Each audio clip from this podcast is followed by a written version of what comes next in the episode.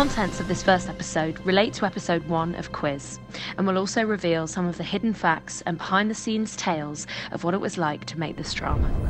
I, I think I'm going to have to. Um, oh dear. Yeah, I'm going to have to phone a friend. It's all right. That's what the uh, yeah. lifelines are there for. Uh, okay, who are we going to call? Major. Hi, I'm Alice Pierce, and I'm the producer of Quiz. Uh, hi, my name is James Graham, and I'm the writer on Quiz. Hi, I'm Dan Winch, and I'm one of the executive producers on Quiz. Hard to know whether to say of or on there. I know. Did anyone else I know. struggle? Struggle with Yes, I know. It'll get easier from here. Whew, hard bit over. It's not a game show, it's a quiz. That's the joy of it. People love a good pub quiz. A uniquely British invention, combining our two greatest loves, drinking and being right. Quiz, uh, the television drama, is about the pop cultural phenomenon that was uh, the game show Who Wants to Be uh, a Millionaire, uh, which was at the time the most popular game show on earth. And it tells uh, basically the extraordinary story of an ordinary couple, Major Charles Ingram and his wife Diana, and their alleged attempt to break into the game show and steal a million pounds uh, through an intricate series of coughing by the third accomplice, Tecwen Whittock, in the audience, who was alleged to have coughed on the right answers to help this man who couldn't possibly know the answers get to a million pounds. And they were caught, and there was a huge trial which received national and international attention. And they were given their verdict, and that was assumed to be, uh, to quote a famous millionaire trope, that was assumed to be the final answer on the subject. But actually, in recent years, um, new information and new questions have come to light. So, Quiz the play uh, was staged and produced in 2017, and Quiz the television drama was produced and filmed in 2019. And we're coming to you in the spring of 2020 as Quiz goes out on television screens. But we should say, actually, that we are uh, reunited together to remember this uh, event and this project. But given what is happening in the world and the lockdown that is currently happening, we are responsibly socially distancing and are actually speaking to each other from our respective homes. One of my sub strategies is to take my time and um, list all the all the uh, options. So, Adnan Khashoggi, Ronald Reagan, Rupert Murdoch, Aristotle Onassis. Yeah, it's interesting, isn't it? I mean, obviously, we could never have predicted uh, when we began making this show that uh, coughing would become such a uh, an anxiety-inducing uh, theme.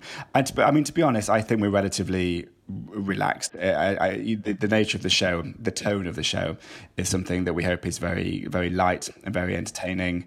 And the fact, that, you know, the sheer coincidence that um, the the method in which these people were alleged to have been cheating uh, is through a series of coughs. I think is almost incidental to the story, and in a strange kind of way, one of the things I think is almost most relevant in the past few weeks is essentially our show is about event television in the age of sort of golden age linear TV, where the majority of the country would gravitate to the same channels and the same shows and the same sources of information uh, time and time again.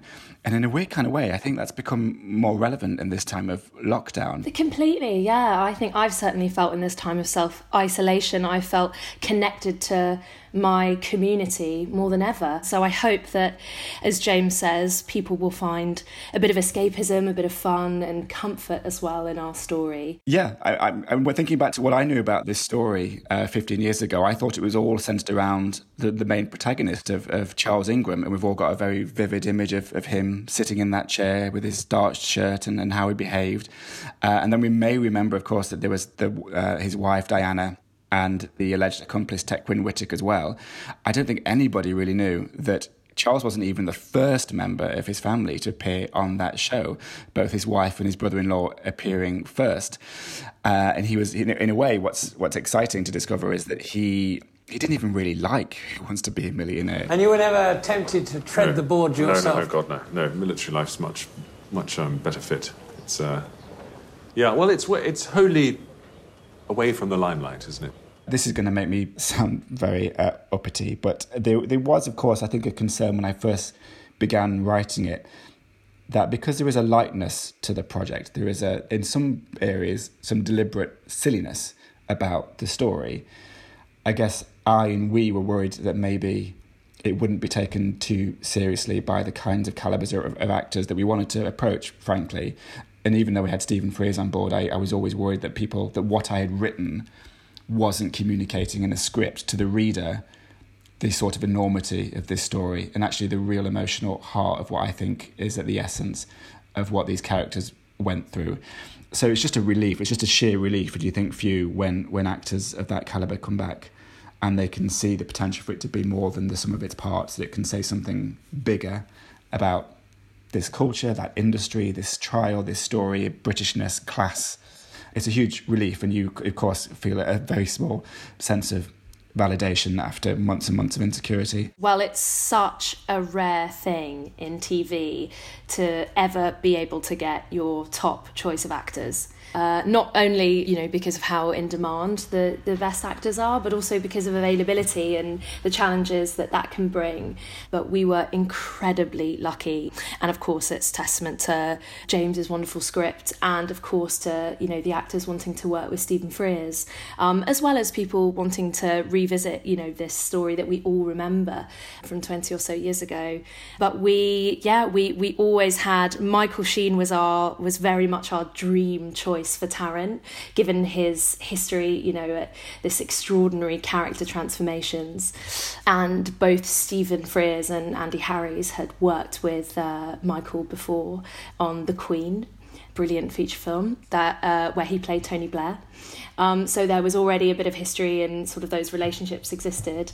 Similarly with uh, Matthew Macfadyen as well, we all fell in love with him as I think uh, most people have done in uh, as Tom, Shiv's rather put upon husband in Succession, brilliant Jesse Armstrong series, and so we thought he could be perfect. And similarly, it was actually one of our junior script editors who had the, you know a, a wave of uh, inspiration and suggested Sian Clifford while we were sort of brainstorming names for Diana, and we all just leapt out of our seats and and just thought, wouldn't she be perfect? And the second series of Fleabag had just aired around that time actually, so we'd all fallen in love with her for a second time. And again, you know, we just struck gold. She she immediately really responded to to the script and and was dying to work with Stephen. So we feel hugely privileged to have been able to bag such a stellar cast.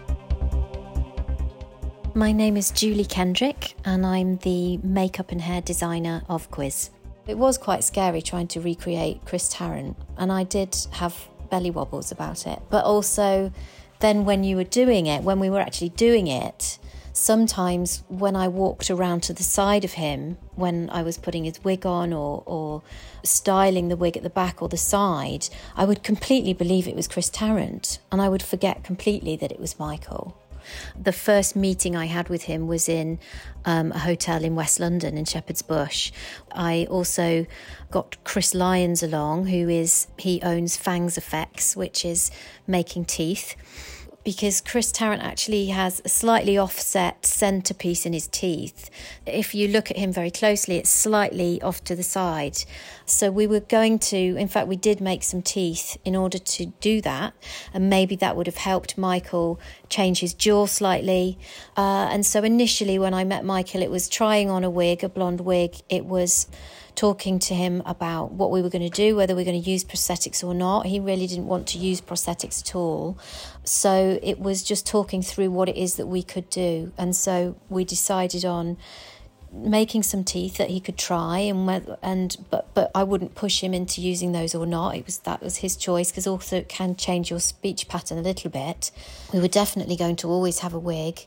We put a little bit of tan on. I added a little mole on his chin.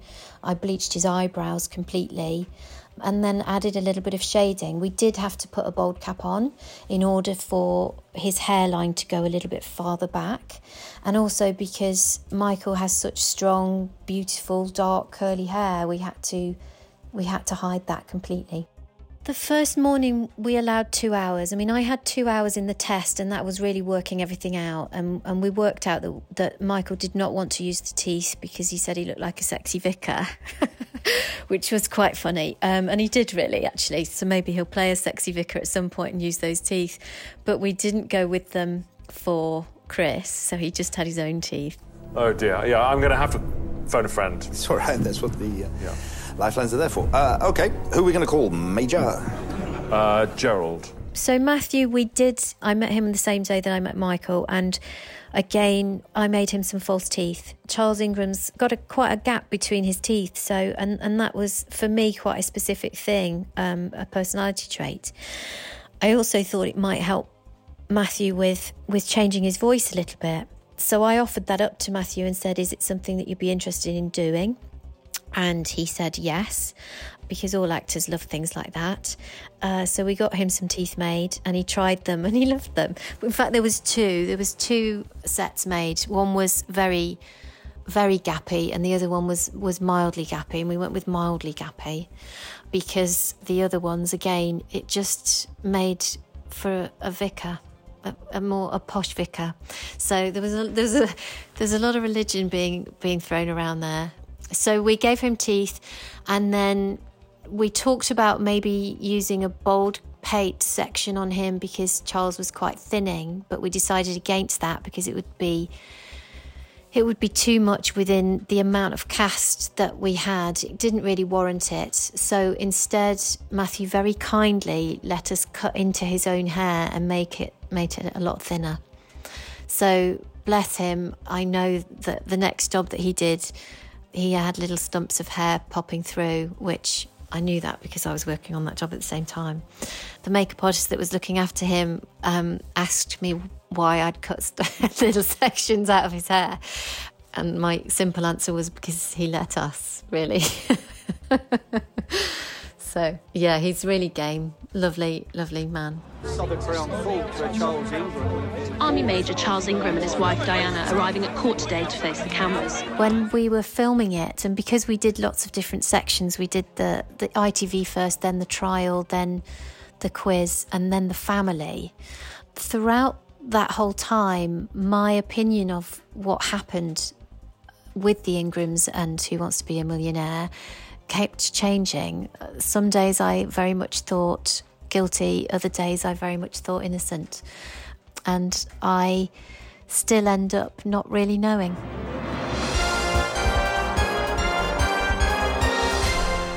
Well, I remember really vividly. Um, so on the Sunday that uh, Michael had flown in from New York, I went to meet him and I walked into a trailer in a car park outside Hammersmith's uh, magistrates court and he was just starting to try out the voice and he was in the wig and it sent shivers down my spine honestly I, will I'll never forget it it was such an extraordinary moment to to hear that character uh, and to see that character really come to life. Um, yeah, it was it was interesting, wasn't it? Because in in reality, um, a lot of the people we've spoken to, and as James um, wrote in the script, that that occasion when Chris visited the court was was a big thing. You know, it was an exciting and and buzzy moment for everybody involved in the case.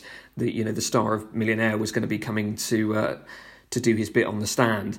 And um, in an interesting parallel with that, with our scheduling, we very much had that with with Michael's first day because nobody had seen him, and um, I certainly found myself trying to avoid it noticing that I was just staring at him. You know, I was just completely, you know, sort of standing to one side, ogling at him. I, I, I popped in to see Michael on that first day of his filming. He'd just come back from America. And I just remember poking my head through the door, and he was just finishing his transformation. And I sort of tried to actually play it cool because I thought I think it's the most uncool thing to in front of Michael Sheen, who is the king of transformations, Tony Blair, and David Frost, and now Chris Tarrant to uh, to make a big deal out of it, but I, I stepped out of it and just I just remember I think I probably made a kind of squeaky noise as I walked back over the car park, um, knowing that it was either well to be honest either it was completely ridiculous or completely brilliant because you don't ever quite know. But with Michael, he's such a he's, he's so the real deal with that stuff. Right, so this is Adrian Pollock. We've seen him before. It's his fourth time in the fastest finger seats. Fourth? How? Wait, what? Uh, yeah, I know something's up. Well, everyone has chosen Grant. And yet, there he is. I think one of the most exciting things I uh, discovered when I was researching the story of, of Quiz uh, through a mixture of interviews with the real life people, um, and we had this incredible book as source material that came out, was published um, about three or four years ago, called Bad Show uh, by two journalists, uh, Bob Woffinden and James Plaskett, who sort of exploded holes in the in the perceived narratives around the Ingrams' guilt there, there was this whole culture which I had no idea about, and I think the majority of the people watching this drama will have no idea about, which is a relatively professionalized organization that was born out of um, you know these quiz obsessives and people who just loved the show, um, who created what we call the syndicate. Um, and yes, uh, 50-50 is absolutely true. They they called themselves in real life they were called the consortium, uh, and we call them the syndicate. And it, they were run by a guy uh, called Paddy Spooner, who features in a character uh, in the show.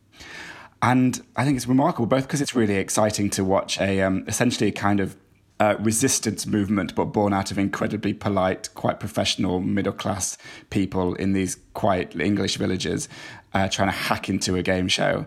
Um, but also, I think on a thematic level, it, it's symptomatic of something else. It's symptomatic of a bigger question about why it is that the British just love a quiz, why they love questions and answers, why they love getting things right. And it led, in some cases, in certain quarters of the country, to levels of obsession, which I think is quite astounding. And in fact, researching and writing the television drama, we discovered way more new information about the extent to which they operated and how successful they were in breaking into the show. So, in a way, actually, this television drama is revealing for the first time to a wide audience the nature of this organization and quite how powerful and successful they were. Who's the fastest? Adrian Pollock! Well, at least he can only play the actual game once, so we'll never have to see him again. How they got on was simply because they, like a lot of people, like the syndicate and a lot of these more organized uh, networked groups who would speak to each other while watching the show, they just acknowledged and uh, recognized certain vulnerabilities and flaws in the makeup of the show. They started to realize that the, as we talk about this on the program, that uh, show would publicize uh, when the quieter moments were to call on their website. They soon realized that the, if you start calling in blocks, rather than individual random calls. That would improve your chances. And of course, the biggest thing they discovered um, was that the closest two questions, the questions that the show call you back on and ask you to test whether or not you're going to be uh, one of the 10 fastest finger first contestants, they realized those questions were constantly being rotated.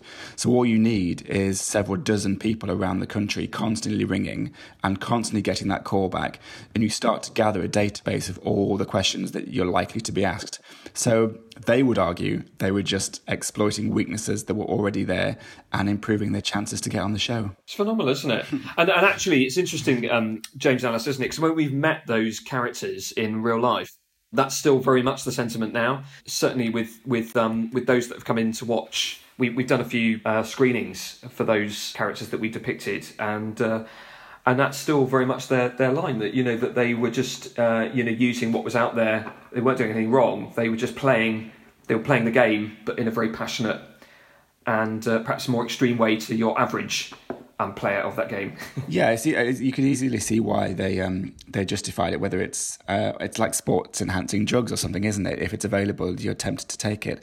I think also it's it's quite easy to in a way kind of mock and lampoon that level of obsessiveness. And of course we do because it's a comedy drama in essence. We do have some fun I think with those larger than life characters in the first couple of episodes.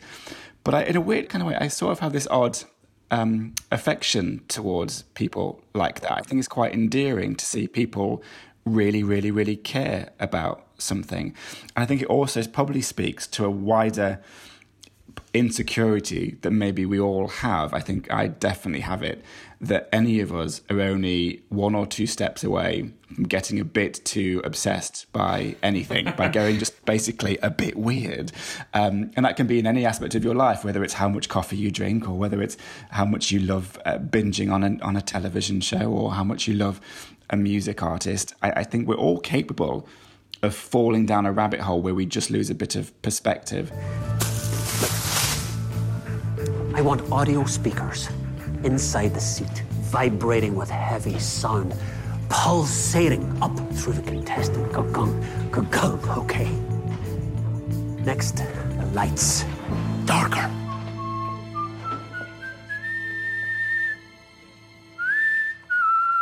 James, do you want to speak to the the magic moment and Sure. So you know, it's quite enjoyable for a show that is essentially about truth and and falsehoods and correct answers and incorrect answers. Obviously, we have uh, when you're making a show like this, you have to make some choices about what show that's real and what you are sort of using some artistic license over. So, for example, uh, there is a moment, yes, when um, when uh, Paul Smith, the creator of Who Wants to Be a Millionaire, is searching around for that title, and he uh, currently has a very, very crap title, uh, which was true, which was called uh, Cash Mountain, and everyone hated it, and they couldn't think of a, the right title for the game show. And we we show um, a carpenter or electrician whistling on set to the, the to the classic high society tune. And I'm afraid, as a 50 50, true or false, that that is false. That's me. I'm really sorry. That's artistic license. We've also, just to jump in, we've slightly bolstered that moment with a little bit of authenticity um, from that story as well, because we managed to track down the original track that was produced for Cash Mountain um, and it's called Cloud Nine, and it was produced by Pete Waterman. Yeah, Pete Waterman, right? wasn't it? That's right. Pete Waterman. I could sing it for you now, but I won't. But we've used that in the show. It's about 15 seconds or so during the filming of the pilot scene.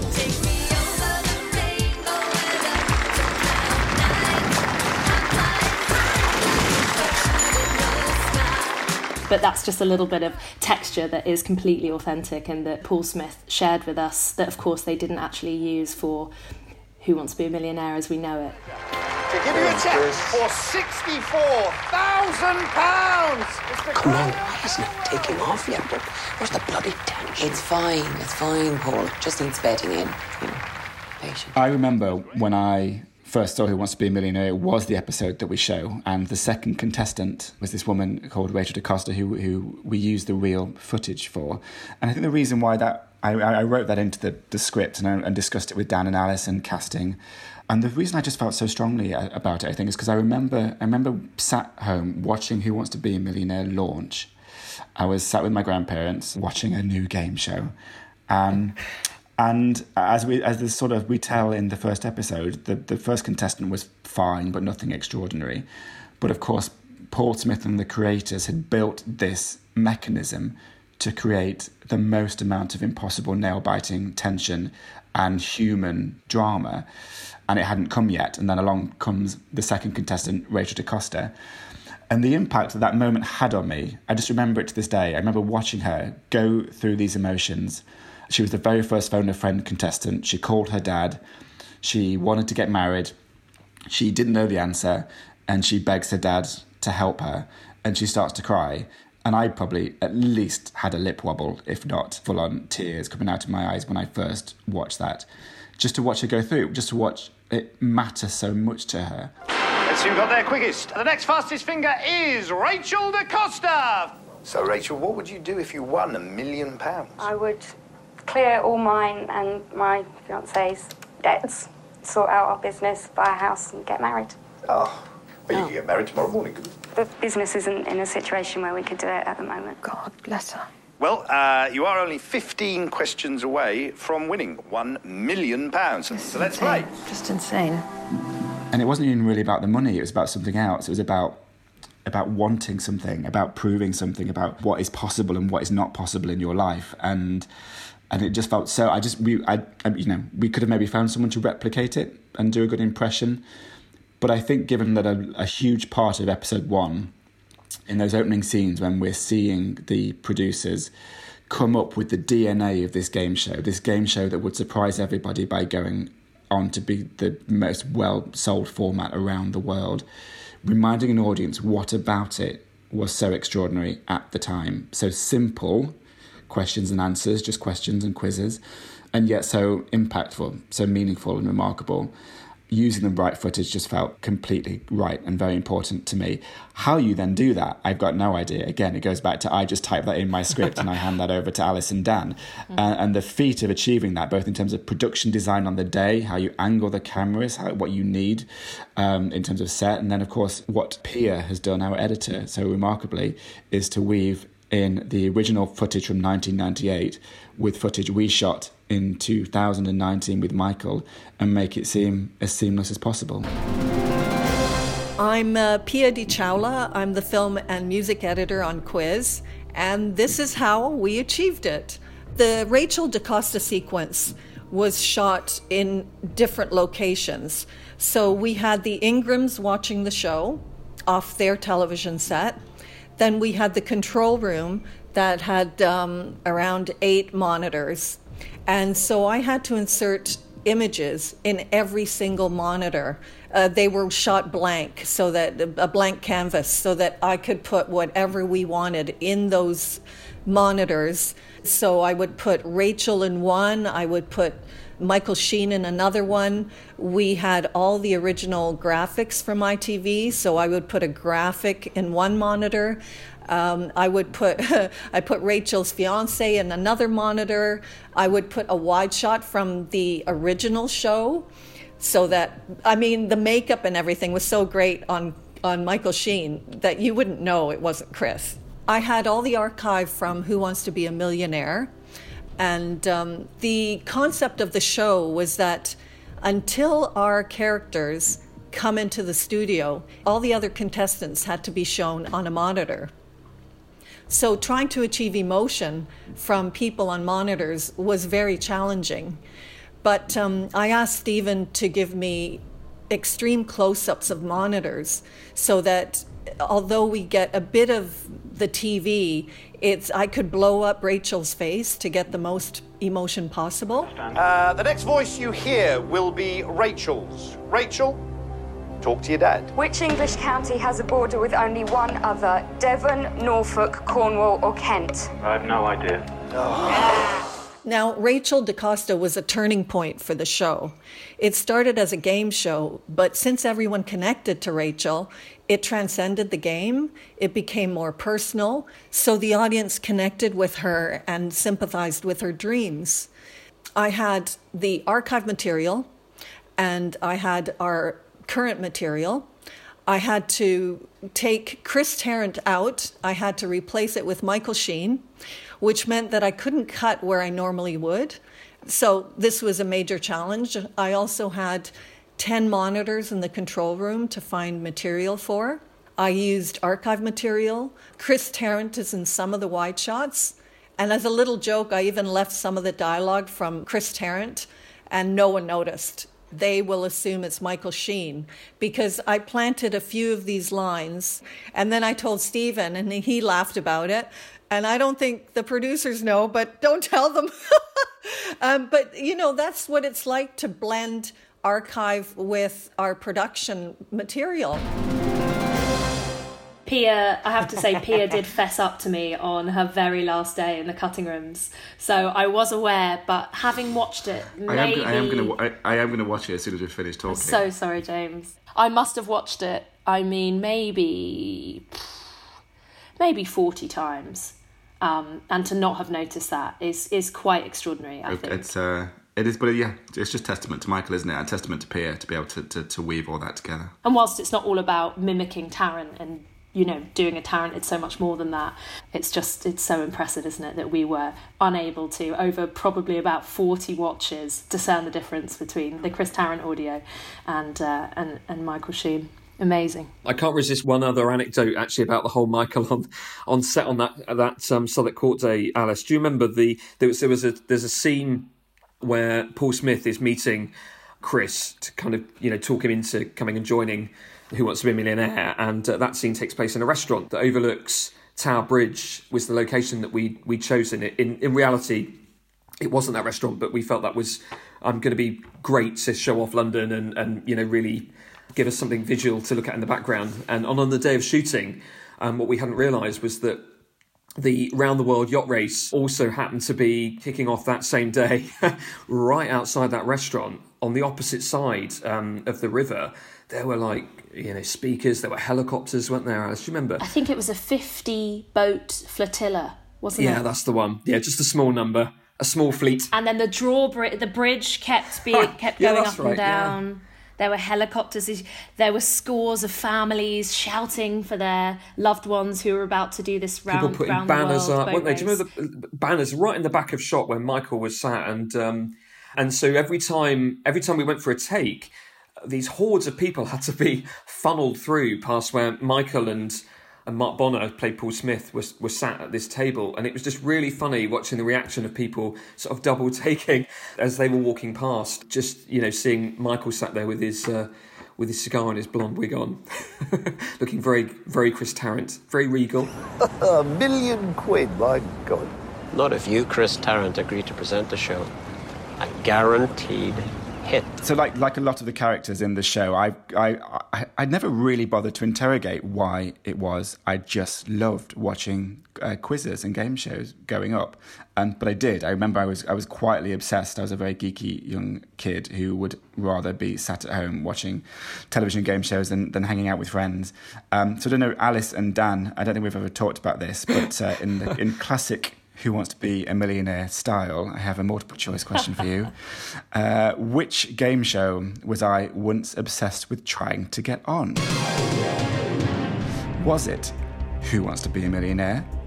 The Price is Right, Play Your Cards Right, or Bullseye? How well do you know me? This I I, I you go Dan. What do you think? Do you know? I think it would be. Well, I, I'm I'm doing a chart. I'm I'm thinking like Charles Ingram would think, and I'm going through process of elimination. I think C. Do we get do we get lifelines or play your cards right? okay? if you go for C, Dan, then I'm gonna go for B. The Price is Right. Uh, why, why are you making your choices? What about me makes you think those answers? Well, I think if it was A, I think you, we'd have. I think we'd have spoken about it more if if you'd made effort to get on Who Wants to Be a Millionaire. That's oh yeah, good logic, good logic. Yeah.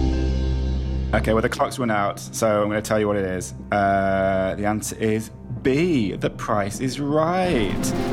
Oh, well done, Alice. I could Very just good. imagine you being really spellbound by it after school, sitting on your. Well, sofa. actually, my yeah, I just I, I, don't- I think it was just the theatrical nature of it, the the, the not know you you in that audience of hundred people, you're not sure whether you're going to get picked, and then the whole running down the steps, waving and having to guess what things. I just absolutely loved it. And actually, my dad, I remember because it was filmed.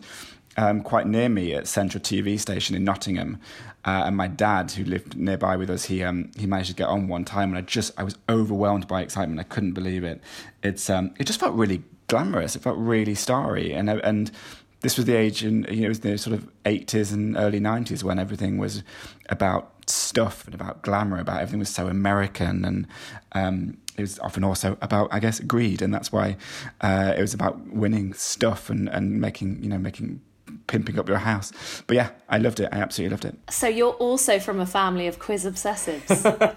Yeah. We, Who knew? We obviously we we never cheated or entered anything like that. But um, but, this but is was- the story wasn't you were everyone? born to tell, James. Clearly. I think so. Now it's my time. It is interesting looking at those shows, though, isn't it? Because it that that in itself um, really highlights what what was done with Who Wants to Be a Millionaire and how how bold and how different and how dramatic it was, and the interesting parallel between you know us making a drama, James writing his um, fantastic script about this game show that was all about creating as much drama as they possibly could, um, and I think the the knowingness that Charles and Diana and the Ingrams had about understanding the drama that was that was created by the, the, the program makers was really admirable actually. You know they understood that. And um, you know when we spoke to Chris Tarrant along the way as well and Chris was so incredibly proud of everything that he and Paul Smith and they what they did to create this really dramatic and different and boldly different show and then to have